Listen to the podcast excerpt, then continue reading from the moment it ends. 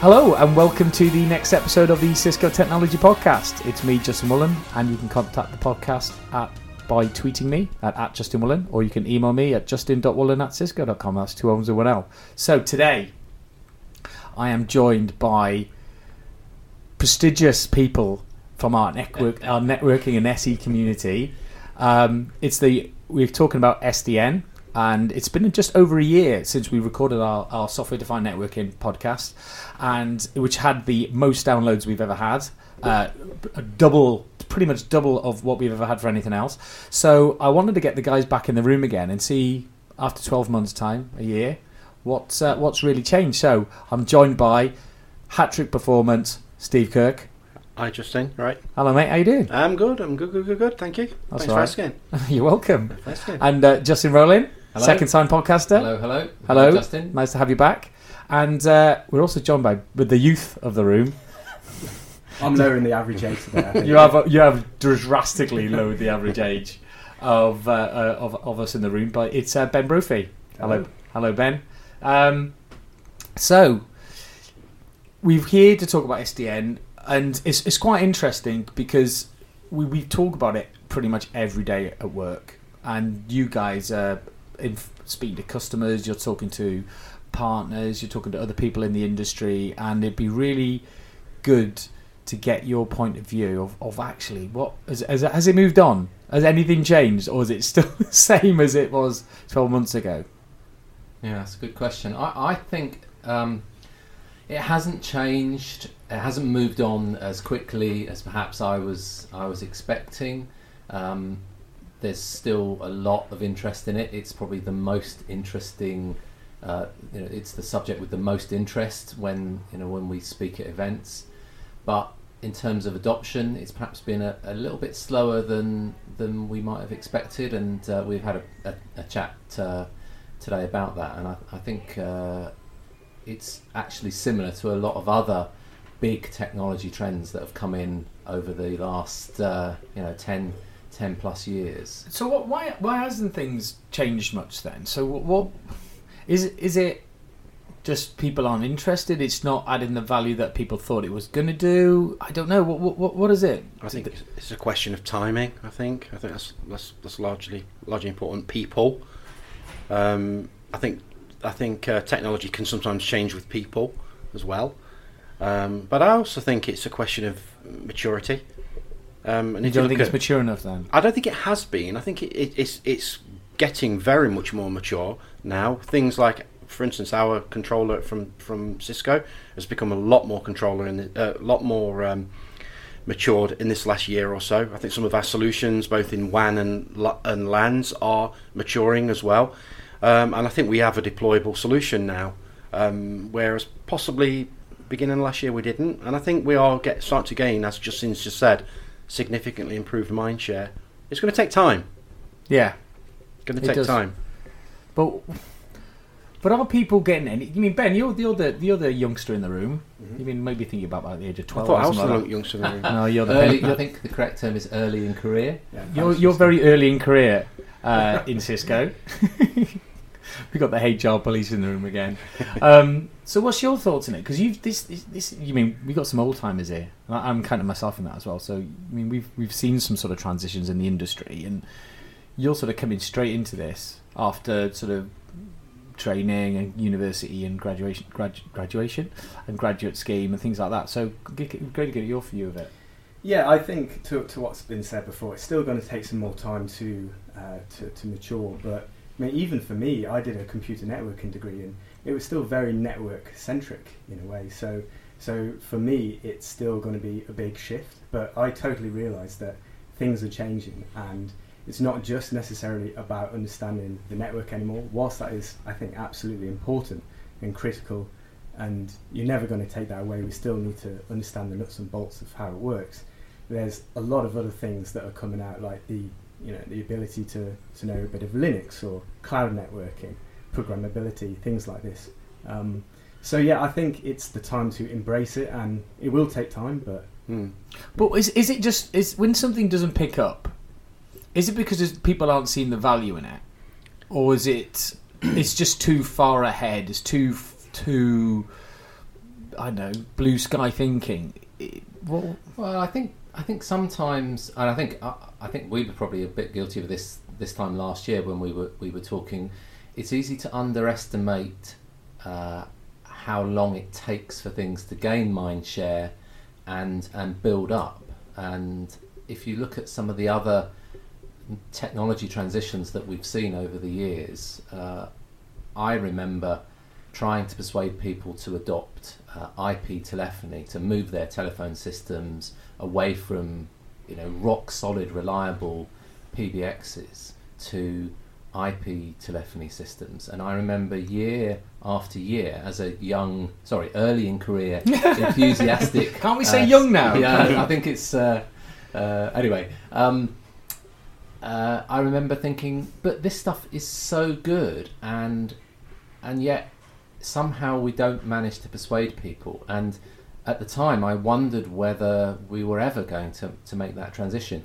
When you look back now, I, I, I think you could see that it was inevitable. Even in the early days, the technology was moving on. The rate of development of IP based technologies compared to uh, TDM based technologies meant that, that there was only one way it was ever going to go. But it was difficult to see that at the time. so it's it's basically you're saying it, it's coming. It's going to take a bit of time, but it's coming. So the industry and people within the industry have to get on board with it, really. Um, but that that rings a question in my mind: What do they need to get on board with? Well, I mean, get on board with it. You're right, because let's let's look let, again. Just to, just extending just what Justin's just said. Let's look back to some of those voice engineers. There's very very skilled voice engineers as well. You know, there's some really technical things that those guys used to know about: ISDN, DASS, DPNSS.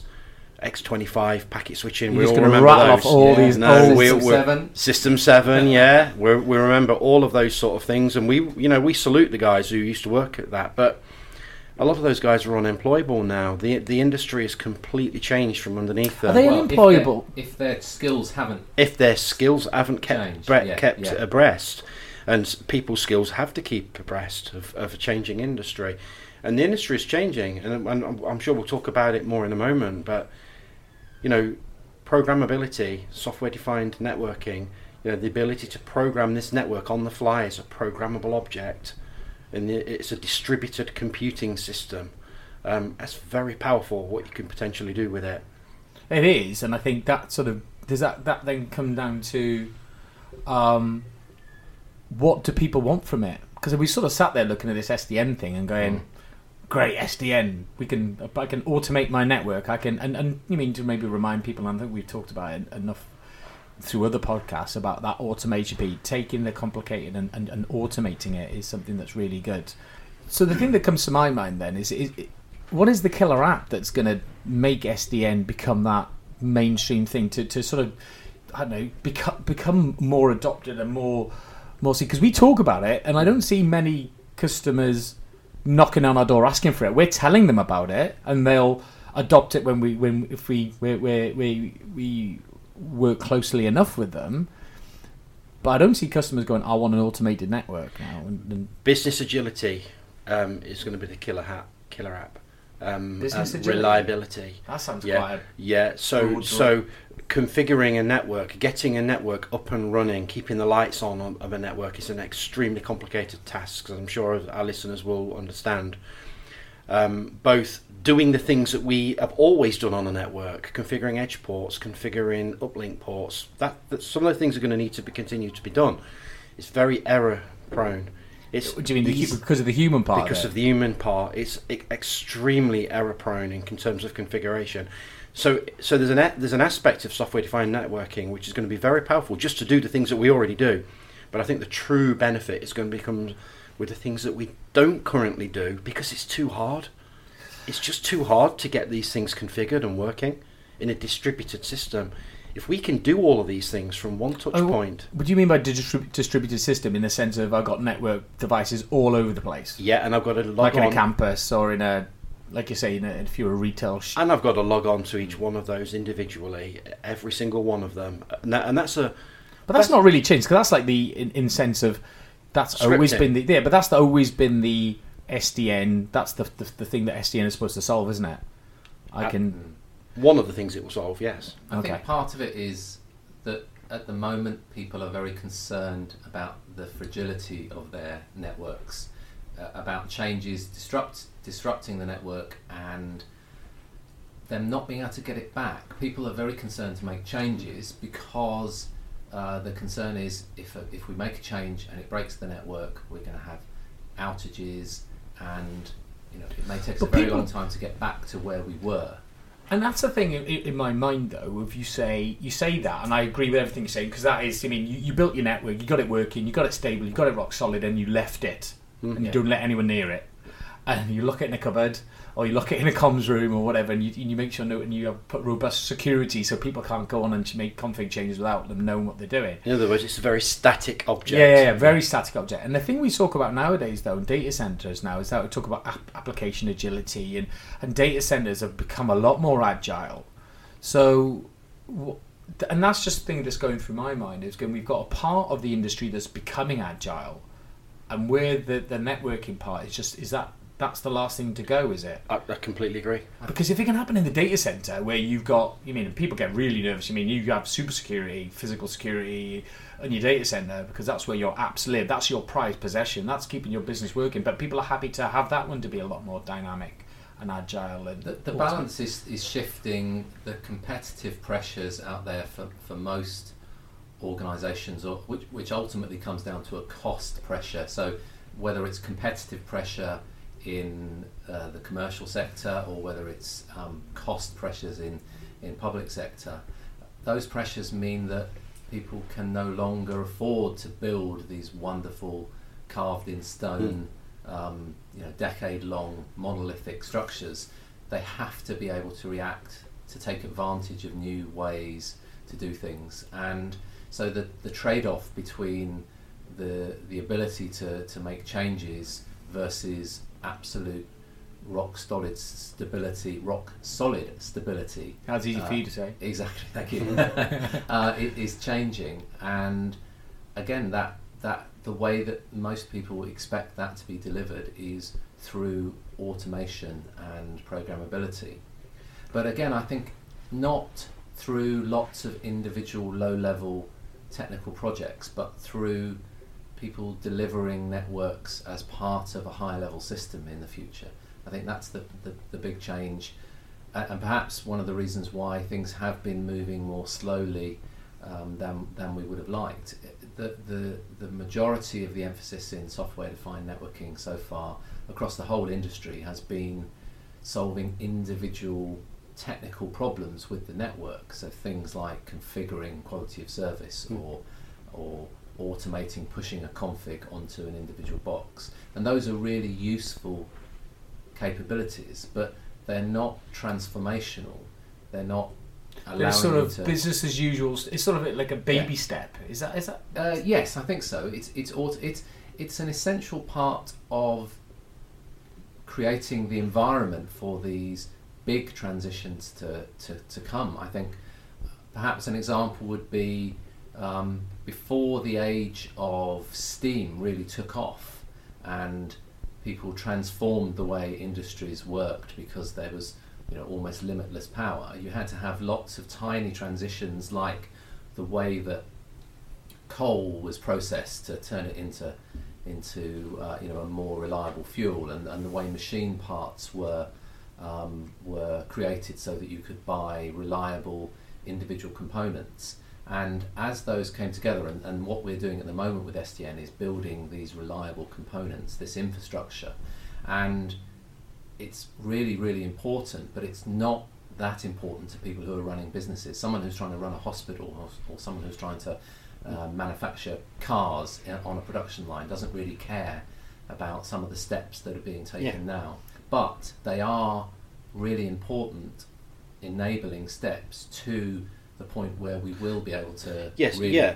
I mean, take an example, for instance. Yeah, ta- you know, you, you're building cars, you're running an hospital. Do you really care about Yang models and the development of them, or NetConf protocol? Probably not.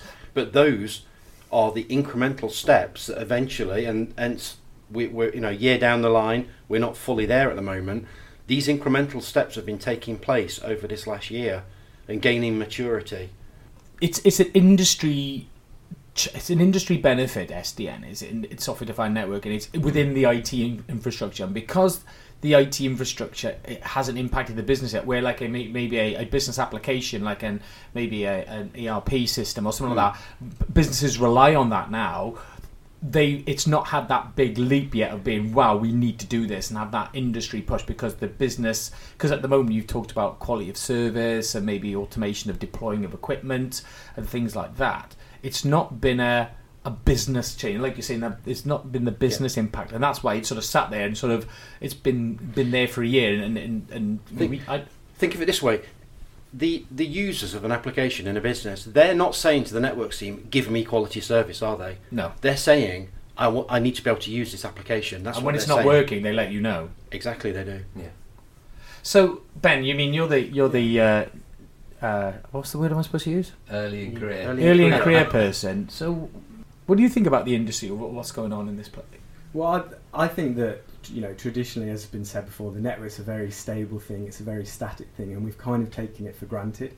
But when we see rapid software development these days and agile methodologies, the ability not to develop an app over a course of six months to a year, but actually, okay, I'm going to really prototype something in a matter of hours or days.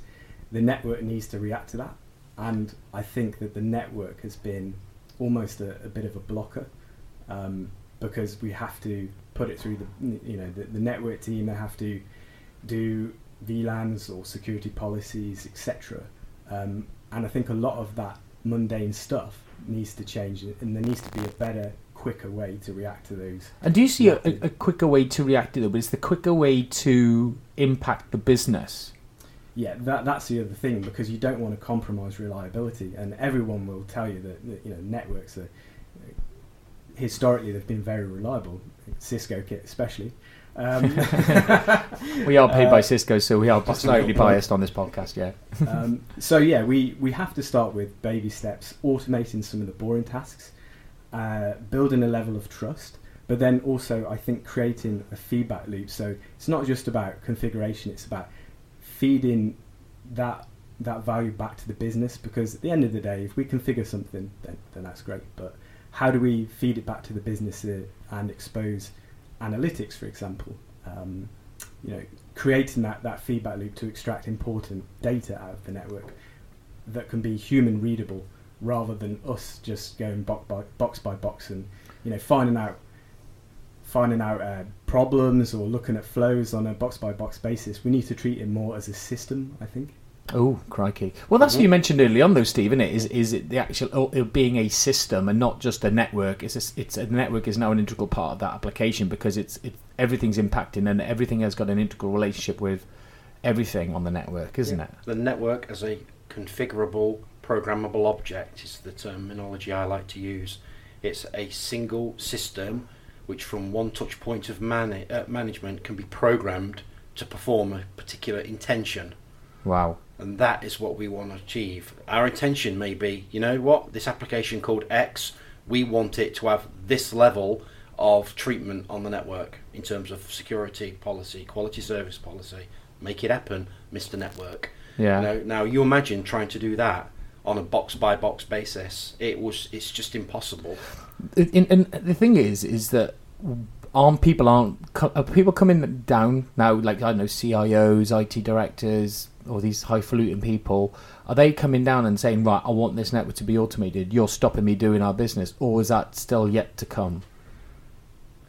I think people are. I think other parts of the business, other parts of IT, are frustrated that the network is not flexible. That that people are um, being told no or later, um, or being given a set of restrictions when they want to do something, and and so I think that senior people are aware that networking is is an issue um, that they're they're challenged by the response. It's a risk if you if we make this change. If you want to just go ahead and do this quickly, you know, are you prepared to risk the network? And people don't want to be told that. They want to get on and, and make the business changes. So it's it's the, the promise of SDN is the ability to allow things to happen flexibly and quickly, but in a safer way because the changes the, the most important safety feature of any change is the ability to revert. Um, and if you can automate deploying and reverting changes, then that allows people to to try those things out. If you look at the the really big software defined systems like Facebook, like uh, eBay, etc., um, they they effectively can play with the production network because of the way they're set up.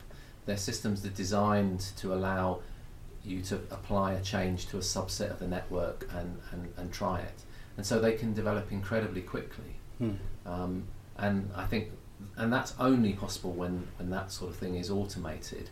Um, if you have to go through a change control meeting with a, a committee of CCIE engineers to, to try and achieve a change, it's very slow to do, but it's also very slow to, to back out again, and, and it stifles people who are using the network from doing interesting things like things Ben was saying, you know, the ability to actually make changes, uh, react to new applications quickly. I mean, one of the things I, I, I completely echo that, Justin. I mean, it, I've sat in customer meetings myself where essentially the networking team is like the ugly kid in the corner who are the blocker. You know, application DevOps. You know, they're they're all ready to go on something. They can ingest some XML and then um, fire it into their application and, and achieve a desired outcome. The networking team scratches their head. They say, "Give us a few weeks, and we may be able to come up with something when we've stretched a VLAN across campus, or something like that." These are the these are the things which, as Justin's just said, they need to be automated in some way. In the same way that the network itself can ingest that little bit of XML code that says, "Make this make this um, objective happen on the network."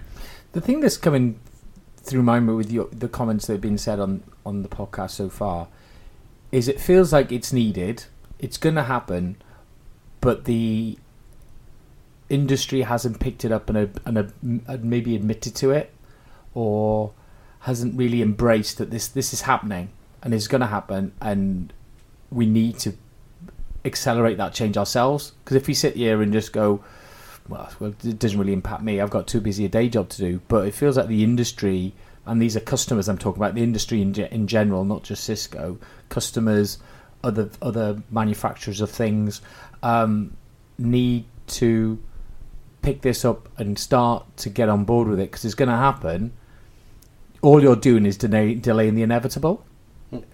Yeah, but, but also remember, right, that even as a large uh, business such as Cisco, you know, we develop in accordance with what our customers actually want. Largely, you know, we're not full of propeller heads sitting in a dark room in San Jose, inventing wacky ideas. You know, our customers are saying to us, our large customers with global networks and sometimes smaller networks, are saying, you know what, Cisco. This is just too difficult to manage this network. We need your help to make it easier. And that's true because we sort of see on average, I mean, customers will only turn on sort of nine features on the network.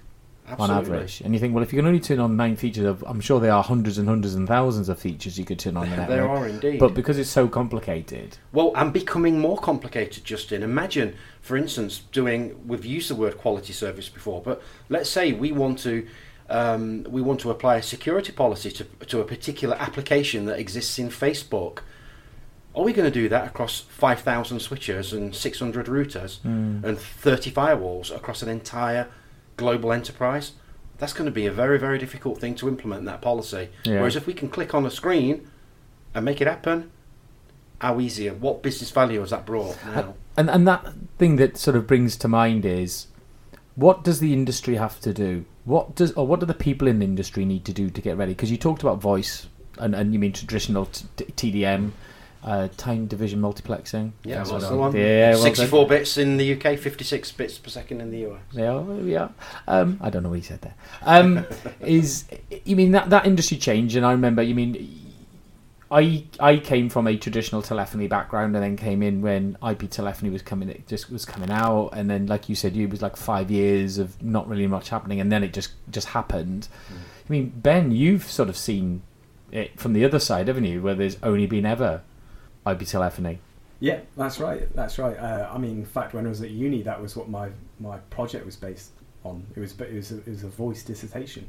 So, and and when I've worked at Cisco, when I've worked in previous companies, I've just seen IP telephony everywhere. It was taken for granted. So, it's funny to hear about the conversation today and the transition that happened over a period of time and the, the pressure that was put on the business to change then. So I think SDN is nothing but a, another another one of these things. It's, really. it's the it's the next it's voice. the and, next- and I think uh, the skills uh, of, of individual people, again, you can talk about the trend from an industry point of view and from a, an organisation from an employer's point of view, but as an individual engineer, I look back and think um, the people who uh, did best out of those transitions were the people who were prepared to uh, learn the other half of the. So the voice engineers who went, I need to learn this stuff because my career's gonna, I'm not gonna have a job, or so it's about retraining and yes. reskilling. Absolutely, Mm. and and and being able to being able to understand both sides of of the the transition. So if you're a, if you're a networking person learning a bit more about software and not becoming a developer, but just increasing your skills, becoming literate, and and following those trends. But also increasingly in the future, I think there will be many other um, IT disciplines that will be learning more about networking, partly because they won't have to learn about QoS models and different Mm. different flavors of spanning tree standards over the years. Um, they can learn the you know the higher level stuff um, and let the system uh, take care of the of, of the lower level stuff. And but the individuals who do best are the people who are open to to build their skills and to have you know the old skills and the new skills. You say if you if you're a brilliant programmer and you can do wonderful things with Yang models and RESTful API calls, but you don't fundamentally understand how IP addresses work or how Ethernet frames work, then you're going to struggle to add value in the networking world. But equally, if you only understand the traditional networking, um, if you know, as we believe, things are going to increasingly accelerate, um, even if they, you know, they appear to be moving quite slowly now, then there's a danger that you'll be you'll be left behind. And as Steve was was saying um, before, uh, people who had you know an amazing skill set, and you know, let's face it, as as individual uh, engineers, um, uh, your your earning power to some extent is dictated by how how valuable your skills are. So, if you can keep those skills va- valuable, and the, and if you have a broad range of skills um, that that other people don't have, then um, you know that makes you attractive. It makes you attractive to the business because that's what they want.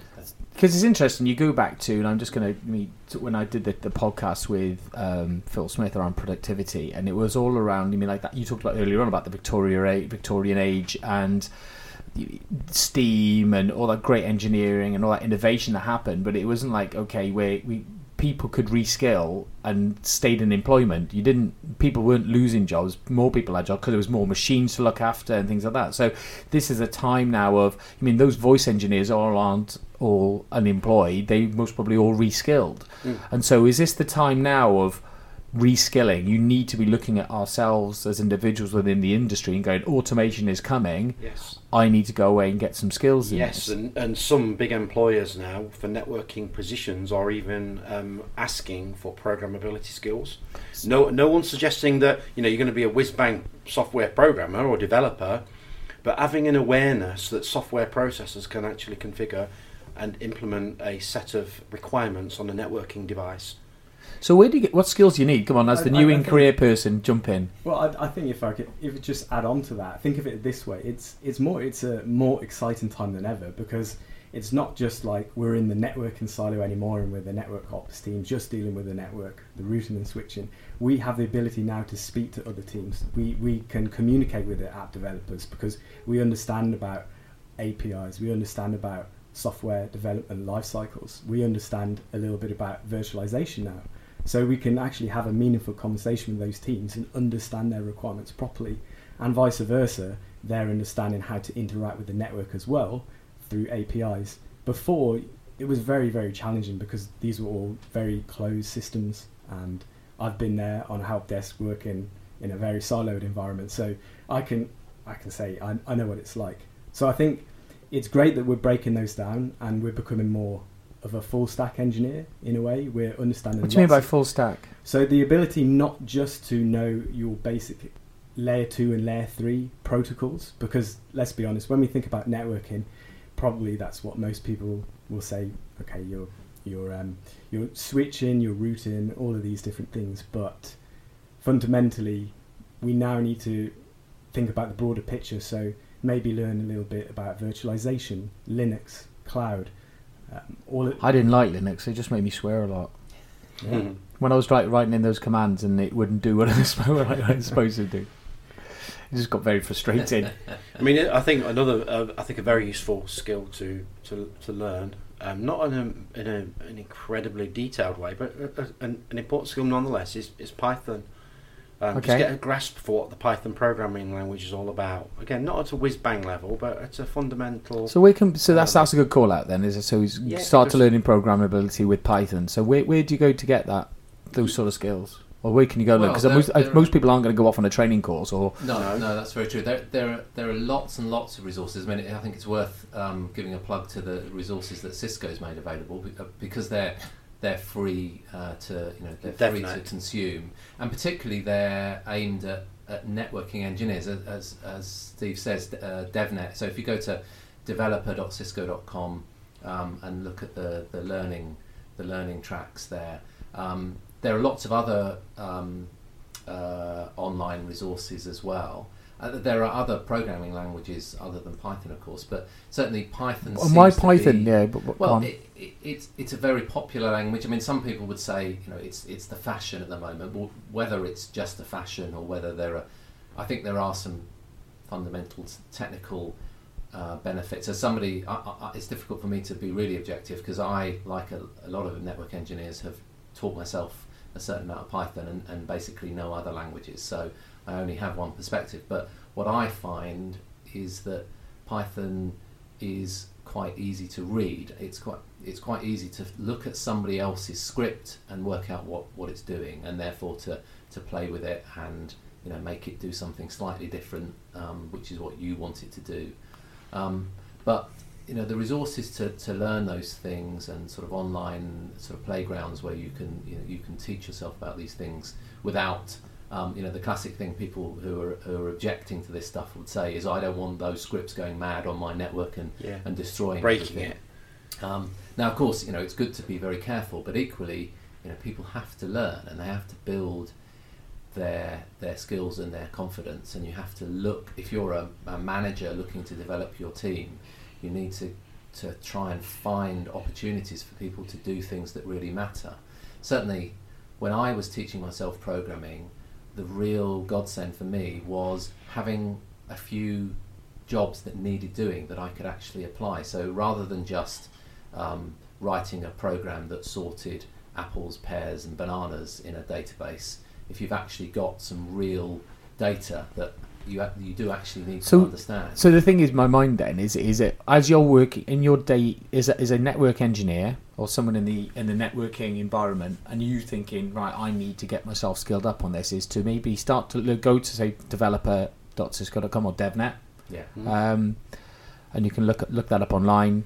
Is t- to take what you're doing in your day job and see and use it as a bit of a, is that a pet project of right if i was going to do this in the automation world using python see how would i do this and and running it as a s- i know that's the thing i'm running as a sideline but as a because if you're applying your what you're doing in your real day job then it applies more um trying to think of the word now i've totally lost it there i'll edit this bit out um but it, it allows you to uh, a bit more meaning to the studying and the learning Yeah, yeah. Try and find a real world example of something and accept that it will take you longer to do than if you just did it by hand. Um, it's true with most tools. Um, if you're uh, learning how to use a tool, it's going to take you longer to do the job than if you just do it the way you know. But if you know that eventually um, you can do these things quick, uh, more quickly, then um, you know it's worth putting that time in. And and the key thing is it's just accepting that it's a general purpose skill. Maybe that job, you know, if you write a script to do something, then you can do it repeatably over and over again. Maybe you'll never do it again, but you've learned the skills Yeah, um, to do that. And you know, increasingly we're moving to a world where things are um, being standardized.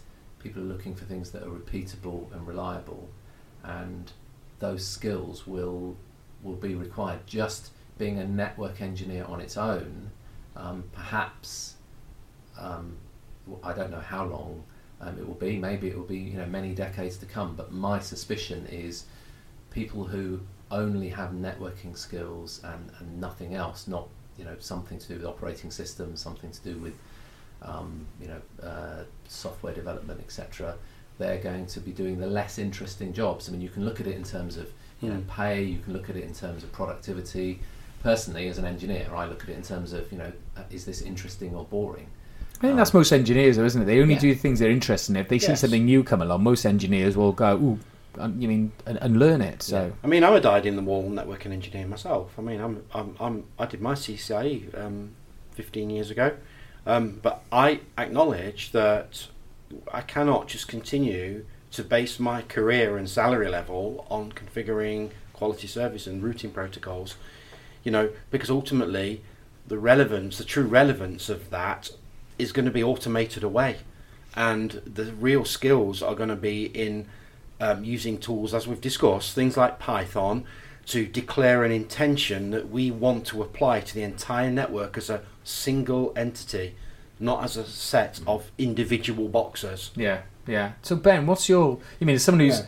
new, new in, early in career? He's getting it. Um, He's getting it. I'm getting it now, remembering it. But you mean you've gone away and you mean have you learned a traditional networking background and, and networking skills? Is that what, what when you came out of university? Is that what you had? Yeah, I would say so. Yeah, but in the in the last kind of two years, I picked up many new skills. I mean, the like, like it's just mentioned, uh, a little bit of Python, and it's really not that scary to be honest with you. I I did some programming at, at uni. It was Java, and I can say that Python's much simpler than, than Java. It doesn't need to be compiled, for instance. So it essentially just means that you can work with it straight away. It's very human readable. And, uh, And how did you get that? How did you get those skills?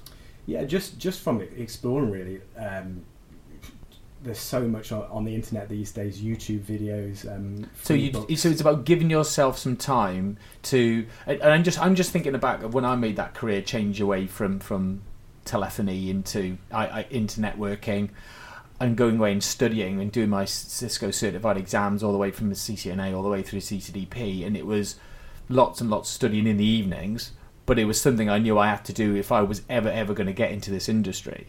So is this the same sort of thing? If you mean people should be going right, you need to carve out some time in your in your week to go away and start to study this thing. Yeah, but it could, it could definitely, but it can also be fun. If, if you if you take a, a problem, take something like applying um, VLANs or something that you do in your daily job, or, or just something completely different. Like say you want to automate something um, on your home operating system, you know you can use a programming language to do that very easily and save yourself some time there. I mean, I'm just thinking about when I went back to when I was learning, and you, you get yourself try and get yourself a hand on some some routers and some switches and do some config, and then it went to sort of virtual, as in you know there'd be software that you could use that would allow you to program virtual instances of things. And is that going to be the same now? Is just yes. so is it? So I don't need to go away and say I need to build myself a lab. You mean like yourself? I bet you had a CCIE I lab that indeed. you that you of switches and 2600 and 3750 routers. Yeah, I remember those days well. So you can do all of this now in GNS3. Um, on What's GNS3? GNS3 is like a web. Um, it's a free tool that you can download off the internet to build complex networks. And then Um, what you'll then do is just using using SDN to know instead of just going onto each box and configuring it is about going right. I'm going to create using Yes. software using a controller. Absolutely. I'm going to make mass changes to the whole of the system. Yes. That's it, system there. So I use GNS. I use the example of GNS3 there, but there's also uh, an official uh, Cisco tool for this as well called VIRL, which is uh, Virtual Internet Routing Labs. That that also fully supports this um, uh, ability to run up virtual instances of routers on a on a on a PC, and then configure them programmatically with with um, with Python. Yeah, it was it was brilliant because you I mean, probably when you studied for your CCI, you had to have a whole rack of equipment and power it and, and everything. and, Whereas- an associated power bill. Yeah, yeah. Whereas when um when, when I studied last year for it, I could do all on my laptop. I could virtualize all of the routing and switching. Well, the Yeah. switching to an extent, but um, that's great. But now we can take it a step further. Now these boxes are kind of opened up a little bit. We can now interface with it in other ways, like maybe send a, a script to it, and we're getting closer and closer to, to the box, which I think is great because you know you can start using our creativity skills a bit more and um, and thinking of new ways to do things. It's not just okay. Here's a box, and I can plug it in and configure it. There we go. There, there's so much more we can be doing now. Wow. So it, it sounds like people need to go away and start to look at programming. They need to learn at a at a base at a not as I said before, not on a, an incredibly expert level, but a fundamental level to have an awareness of of like Python, of APIs, application programmable interfaces, which are open, becoming opened up on our devices now at Cisco, and uh, a programming language can via by means of a library can interact with the box at a very low level, and that's a real, as Ben just said, that's a really powerful capability. And in fact, in, and in fact, this, the the the sky's the limit actually as to what you can actually do now, and that's even at individual individual box level. You start to think of this as again, as I've said several times, the entire network as a single entity, as a single programmable object. Yeah, all under the control of a bit of code that you can write. And and I, I grant you that's scary in some ways, but as people develop these skills, Hmm. yeah, we, we, we're facing a very, very powerful um, outcome ultimately. Right. And it is. It does sound really powerful, and it sounds when it hits, it's going to hit big. Uh, and that's it. You mean it, it don't sound like it's so pessimistic saying tidal wave coming, but it is this wave of automation is going to come where the industry is going to demand it, and people Yeah. are going to demand that, and going, and then flagship industries or flagship companies will will autom- will do this, and then we'll have to think right if we're going to be competitive, we've got to do this as well. And there's some reskilling in there, uh, which you can do yourself. It doesn't feel like you have to go away and spend No. a fortune on training courses. Free. It's about it's fr- the training there is free. It's about taking your time and learning it, and then investing your own time. Yeah. and investing that skill into your own job because then you can start to say look we can start to automate things and what that will help to do is accelerate it within your own work environment i Yeah. don't know maybe i'm sort of No, I think that's exactly right, Justin. I mean, and again, don't let's try to boil the ocean here in one go. You know, let's try to try to take an hour a week or something like that. Yeah. Thirty minutes a week, just a little bite-sized chunk. Say, you know, I'm going to invest some time in my development. we should do that and come back in a year time and say right which one of us is i, I say have you learned any python yet and i'm like oh, maybe um so this has been really good because it's talk about that. You mean why it's not really picked up, and we sort of see the industry sort of sat there looking at it, and, and we talk about the skills change that needs to happen because when this wave hits of, of automation, or where where you mean the, the your organisation demanding this automation, we can't do this anymore the way the network is. We need this automation and making sure that you've got those skills, and we've all got to change those skills as well. And what does he what what do we think is going to what does he what do other organizations what do other vendors out there look look like? I mean is is it just a cisco i mean is it a very closed sdn environment? Is it like okay there's cisco way of sdn is there other vendors version of sdn or is this a whole industry that's this I think the key thing is it's it's not being driven by the networking industry, but it's being driven further up the stack. Um, I think that the, the the biggest inputs to the development of software-defined networking are not um, though though you need to build your own skills and things like learning um, Python is very good for the individual network engineer. Actually, in terms of the, the overall technology, it's being driven by things like hypervisors or you know hypervisor management systems, uh, container management systems, telephony systems, security systems, wanting to drive the network. And so, in the in the future, I think that networks are rather than being very static as they have been, um, they're going to be increasingly exposed, uh, have have APIs exposed that allow higher level systems to control them. Um, the, the obvious example of that is, is the cloud, and there's been a lot of a lot of discussion about customers who've moved workloads into the cloud, and then perhaps you know people often say you know I've seen the bill and, and, and are bringing things back. But the reason workloads have been moved into the cloud is because people don't want to sweat the small stuff. They don't want to sweat the details. They just want to get an app up and running and, and workable. And if you're building that infrastructure, I mean, you, you, you may be the person who's building the cloud or, or helping Mm. build the network for that cloud. But ultimately, you're not building a network for its own sake. You're building it to offer services to something else. And increasingly, those applications, whether they are individual applications, somebody's you know MongoDB based um, web app, or whether it's What, a what did you just say then? well, it's just one of many, many um, you know IT tools out there. It's a bit of a buzzword. There are lots of people. In the old days, people used to build um, uh, LAMP stacks with you know Linux and um, MySQL and, and uh, Apache, etc.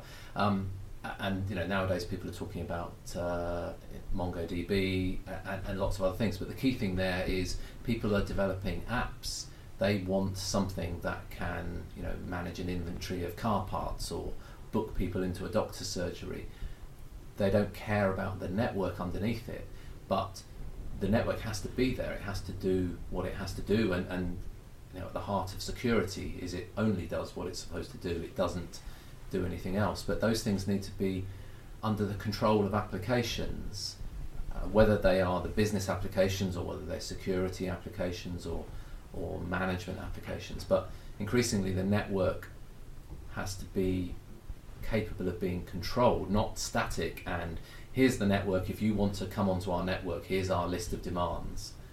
Um, to what do you want? You know, we can we can meet your demands. We can provide you with what looks like your own private bubble that does exactly what you want, but nothing else. Um, but we can provide it with our with our network. And I think again, you know, coming back to skills, it's about the skills of turning a network that continues to be this rock solid thing that uh, that we've we've come to come to rely on, but making it available um, to the business, to the applications, um, and that again comes down to it being programmable. And are people going to be writing applications that are going to demand, that's going to say, well, this application needs information from the network in a dynamic way? So I'm just sort of maybe, I'm thinking more like feedback from the network. The, network's not just a dumb pipe that just they people throw information down. These application are going to be these application writers and the application team are going, well, I need information from the network. Is that is that something that's going to Yeah, happen? a- absolutely, Mm. absolutely. I think- Application performance for one. Yeah, yeah. People need to know if I've if I've spun up a new application, an instance of an application uh, in a container. Again, perhaps you won't know or care whether it's a container or a full fat virtual machine or or even something else uh, developed in the future. But you'll want to know that it's there. You'll want to know whether it's um, supplying the services that you need. You might want to know what services are available. Um, and again, that's a you know that's a trend that I think um, I think we probably talked about it a year ago. We're just um, starting to bring out applications now that can pull out information from the network. We talk a lot about streaming analytics. Um, that feedback loop, moving from just you know the traditional software-defined networking where you have an application that just tells the network what to do, but the reality is anything sophisticated that you want to do, you want to do, you need to have this feedback loop. mm-hmm. You say, "Here's what I want to happen," and then you need to know whether it's happened or not. Um, if you've got children, you know that just telling uh, telling a child to do something isn't enough. you need to you need to ask them to do it, and then you need to ask them whether they've done it, and then Mm. Then check. Again. Then check whether they've done it. exactly. And um, have they actually done it, or are they just uh, halfway through doing it? And um, and I think in, in increasingly in, in the future, as we move to networks that are much more intelligent, Steve was talking about this this system that you control as a as an overall system. But as such, um, perhaps you have a slightly looser grip on the range. You're no longer configuring individual network segments, you know, creating a VLAN. Um, you're just telling the network, I've got an application, please go and look after it. But then equally, you need to get some feedback. You know, is it being looked after? Yeah.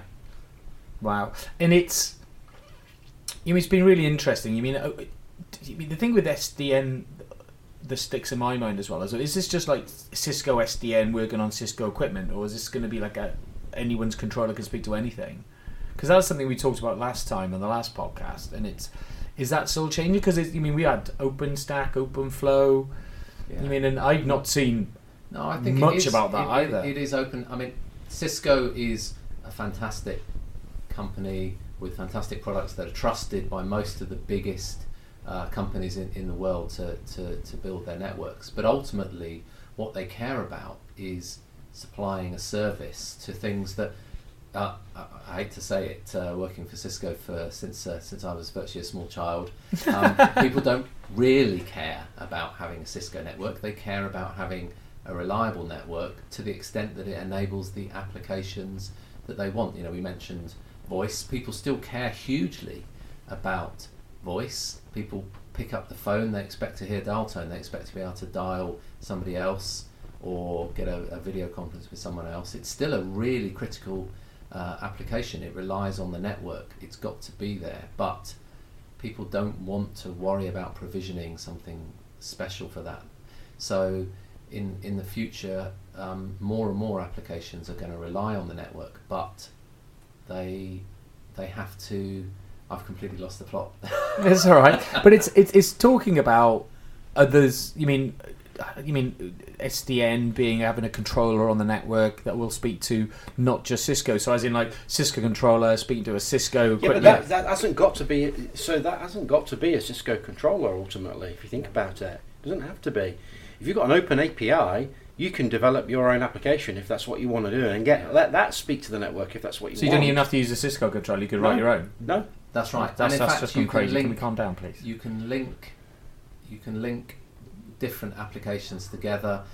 Uh, almost everything that Cisco does that's programmable can be controlled by a RESTful API, and, and and what that means is we don't care what's at the other end of that. I mean, we tend to show examples uh, that that are using Python scripts to control that, but uh, Ben mentioned uh, Java previously. Um, you could have a, an IBM mainframe uh, running um, COBOL. Um, you, you don't care as long as it as long as it creates RESTful API calls, which are you know which are basically web calls, a very similar thing to you know you on your um, you know Firefox browser clicking on a web page um, is you know is basically the same sort of transaction as a as a RESTful API call. Um, so yeah, we don't care, and but certainly the value is when you link these things together. So um, the Cisco network being programmable is important if the thing you're running on top of the network can use that capability. So if you've got a um, Kubernetes container system, or you've got a, a VMware uh, hypervisor system, or uh, an OpenStack uh, system, being able to control the network, that's what matters. And, and really, you know, for a business, um, you know, whether that's a hospital or, or a or a car plant, um, they care about their applications. You know, booking in Mm. patients or um, you know someone's just changed their order and they want the car painted yellow rather than blue. Um, you care to the extent that you can make that happen, and um, so yeah, it, it I think Cisco networks um, and the, and Cisco networking systems are only going to be able to earn their keep if they can do the job of allowing that patient's operation to be um, to be rescheduled or the car to be painted blue rather than yellow or yellow rather than blue better than somebody else's network. You know, um, uh, it, it's yet another situation where um, you know standards-based um, technologies mean that you can swap out um, one manufacturer's equipment for another one. Um, the reason you would choose Cisco is the reason that people have always chosen Cisco is because we do a better job of implementing the things that people actually need uh, than our competitors, and um, you know that won't change. And that's what you think about it. tho- Those big changes, though, and we talk about voice and where we became very good at voice in, in, in it's that industry, and we drove that we drove that industry change, and we're driving that industry change again now. So Yeah. having these- yeah, I mean, I mean, about two thirds of the YANG models, which are which are um, the, the data structures inside switches and routers that allow programmability. Think of it that way. Um, about two thirds of them are authored by Cisco, for instance. but it's like driving this now. You mean having this discussion now about what we need to reskill you, as a network engineer. If you want to be a a, a associated to being a Cisco engineer of the future, you need to go away and you got to have. You mean you, you your networking skills are taken for granted, but your skills you're going to need for the future of gonna you're going to have to go away and study up on on Python and coding and get used to programmability, get used to writing writing those those Yeah. codes and applications to help to automate that network because the engineer who will be turning up for a job interview and want to be commanding a good salary will be the ones who are going right okay yeah you everyone everyone's got not everybody but there's plenty of people out there with networking skills what i need is automation network skills what- the way I like, I can absolutely, totally, Justin. The way I like to explain this, and I think I used this explanation last time a year ago. What we're talking about here with programmability is computers speaking to computers, right? Now, the way that networks have been traditionally configured uh, and, and operated is by humans with their fingers talking to networks, Mhm. right? Configuring the routers and switches. What we're talking about now is a computer speaking to another computer. There's nothing new about this. You know, as Justin says, the example when you enter your uh, Internet Explorer browser and you type in a web address and it goes across the world to fetch the web pages and display them, on, that is computers speaking to con- computers Mhm. over APIs. We're talking about doing the same thing with networks. yeah It's Yeah. exactly the same thing. And I think the C that you're you're right, absolutely right. The CLI is, is, is effectively just a human readable API, isn't it? When you think Yes. about it, that's all it is. It allows us to program routers and switches. But now, you know, how can we get machines to or, or bits of software to talk to other software? And and that's through you know RESTful APIs, which, like it's been said, is nothing more than just a, a basic HTTP request. In, in fact, I went to um, a Cisco DevNet event recently, which is all set up uh, to to really skill up network engineers around programmability and these kind of new things that we're talking about. And I, I found it amazing that within I think five minutes there was a person, uh, there was a developer in the room that was used to programming and developing apps, and within five minutes he could actually interact with Cisco equipment, pull data, push data to Cisco equipment, all through using APIs. Yeah. And he he created VLANs policies in five minutes. I have And no so- idea about CLI. And- let me and- guess. And he did, yeah, he did not know conf t. He, you know, show VLAN brief. He he didn't. can't believe you not knowing that terrible Yeah. But that's it's really interesting, and and you mean we've been talking for a while now. But is there anything as a, as a sort of a, a closing up now? Is there anything that you think is going to be what's big? What's it? What's the? What, what, let's have a bit of a prediction, and then we'll come back in a year's time and see if it came true or not. I think the I think the analytics um, is the is the next wave. I, I know we've been talking to some extent that that you know the the the previous wave perhaps hasn't yet broken, but you know you can look if you're standing on the beach trying to pick that wave to go and um, uh, pu- push your surfboard onto. You know you look at you look at the next wave and you look at the one after that. Um, I think that the the, the the ability to get really good information out of the network and to alter the the instructions you're sending into the network and create a, a, a f- a That feedback loop, yeah. Hmm. Be able to check whether what you've asked to be done has been done, um, whether it has the you know the, the consequences you expect, um, and if not, then maybe you know to uh, to change. Is that, is that so? Is that the thing around? You mean we talk about automation, but it's self-automating via analytics. So you get the analytics on the network, you know how things are performing. I need to make a change, and the network just basically automating itself.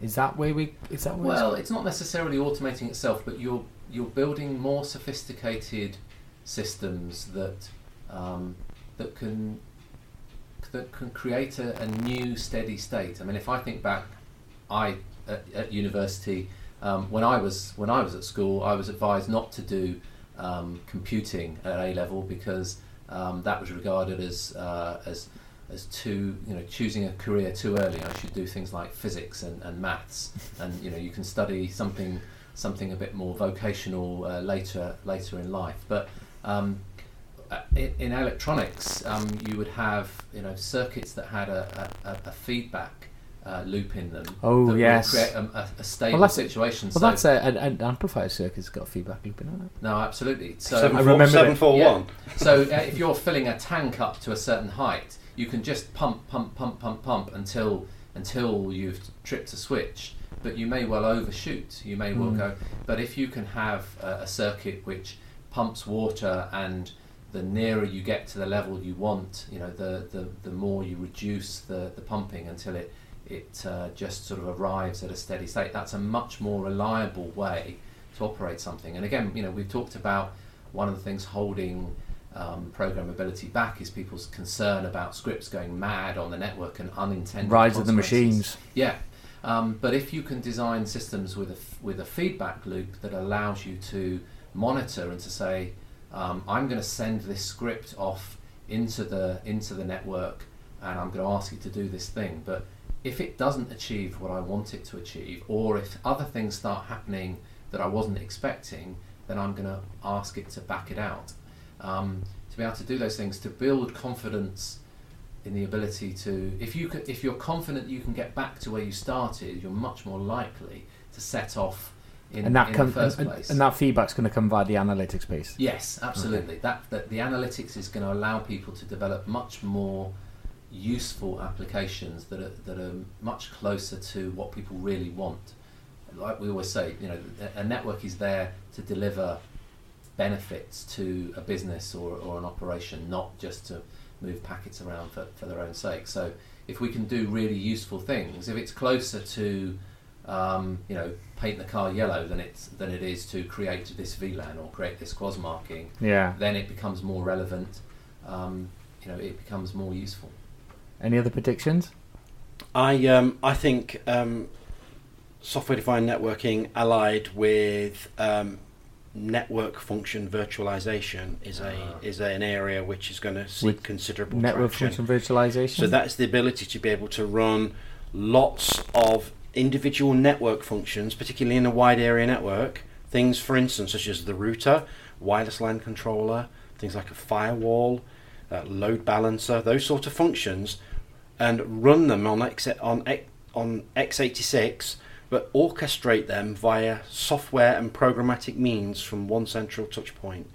So you imagine you had a WAN of a thousand branches all over Europe, all over the world potentially. Yeah, you imagine the difficulty of configuring every single one of those functions around the world. It's a massive, mammoth undertaking. Imagine if you could do all of that from a few touch points of management, or even one touch point of management, all programmatically, as we've discussed in this podcast. I think that is an area which can drive immediate business value to most of our customers. So I'd say Wow. watch that space. okay. Ben, Yeah, and I do. I know we didn't even prep for this bit, but there you go. Hopefully, I haven't caught you. yeah, no, those were my two predictions taken. No, no, I'm only joking. So I you came think- last, you You're Yeah. the youngest. So I think um, another thing is definitely moving toward, towards more policy and intent-driven systems. Um, so, for example, model model-driven uh, ways of doing things uh, that's not just applicable to Cisco but applicable to other vendors as well. What does that mean? So uh, effectively, um, if I want to allow engineering, um, I, I want to deny access from engineering talking to marketing, for instance, the usually I would have to run that through my brain, and I would have to put some sort of policy on there, tie it to an IP address, maybe implement an ACL, something like that, and apply it to a bunch of switches so it actually works. Yeah. Now, with with a policy, I'm kind of not really. Uh, I'm decoupling that, that that IP address from the policy because let's face it, an IP address is is really just a way to get around the network. That's what it was designed for. It's not really designed for implementing security policies, um, which most people uh, are using them for these days. So I think moving towards a more um, business intent way of doing networking is, is going to be a big thing in the future.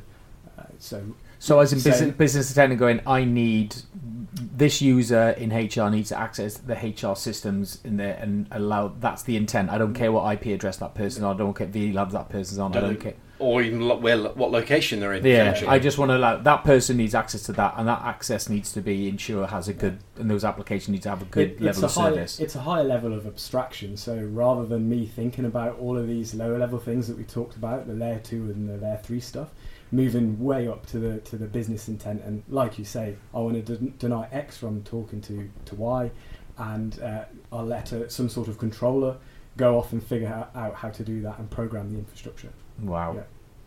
and That's- also to I mean, back to the you know to the to the to the feedback loop to the analytics. Tell me if that ever happens. You know, I've told the network not to allow X to talk to Y. But if it does happen, I So- want to know about it. Exactly, and and again, i- if you can automate the process of whenever you tell the network um, to to allow something um, or not to allow something, that you effectively are always telling it. And by the way, I want to know if this rule is ever broken. That's really powerful. So often, um, you know, people look back later and and realise that there was signs of a problem happening. People say, "Oh, it turned out that you know somebody was stealing data." Um, from this computer for six months before we found out about it. But um, you know that was never allowed. It was never anyone's intention to allow this um, uh, you know, robotic arm on a, on a manufacturing line to have a to have a, a access to the database where all the you know the new car blueprints are are, are stored. And this is going to become increasingly critical in the Internet of Everything world, which we haven't mentioned really. But if you think about it, more and more devices coming onto the network. Very often, they're not patched, they're not looked after by the vendor. Yeah. You know, it's a radiator valve ultimately. It's not a IT system, so it's got a very little sh- thin shim of Linux on it with an IP stack on it. If that, it could just be layer two. Yeah, so it will be highly insecure. Do you want to use that as a jump off point and as a security? But that comes out to that business intent of going and, and with the feedback going, Yeah. my business intent is for a you say that that valve or whatever to have access to only the system that needs it to have access to, and, and then with the feedback checking that it's happening. Yes. So it's really interesting, and, and that's the thing. I mean, we talk about cloud, we talked about IoT. They're sort of the two biggest things that are sort of driving this at the moment, this industry, as well as now automation and being able to Yeah. cope with that. The network has to be automated to cope with these things because you can't. You would an engineer having to build VLANs and access control lists to try and control the amount of things that are going to come onto the net. It will be impossible to do. And, and let's face it, right? Let, let, let's face it. I know, and it could be argued. Yeah, you will say that, won't you? Because you're Cisco. But but really, look at the facts. Who else is going to address that problem other than a, a network solution? Yeah, Uh, because the it network be touches addressed? everything. It touches everything. Okay. It touches every user, every device, every application. That's really good. Thank you, everybody, for today. Thank you for your predictions. We'll come back in a year's time, hopefully, maybe before that, and uh, see if they all come true. But thank you, Ben. Thank you, Justin, and thank you, Steve, for your Thank time you. today. Thanks very much for coming on the podcast, and thanks for listening as well. Um, if you want to contact uh, the podcast, you can uh, tweet me at, at Justin Willen, or you can email me at justin.willen at cisco.com, two and one L. Thanks for listening.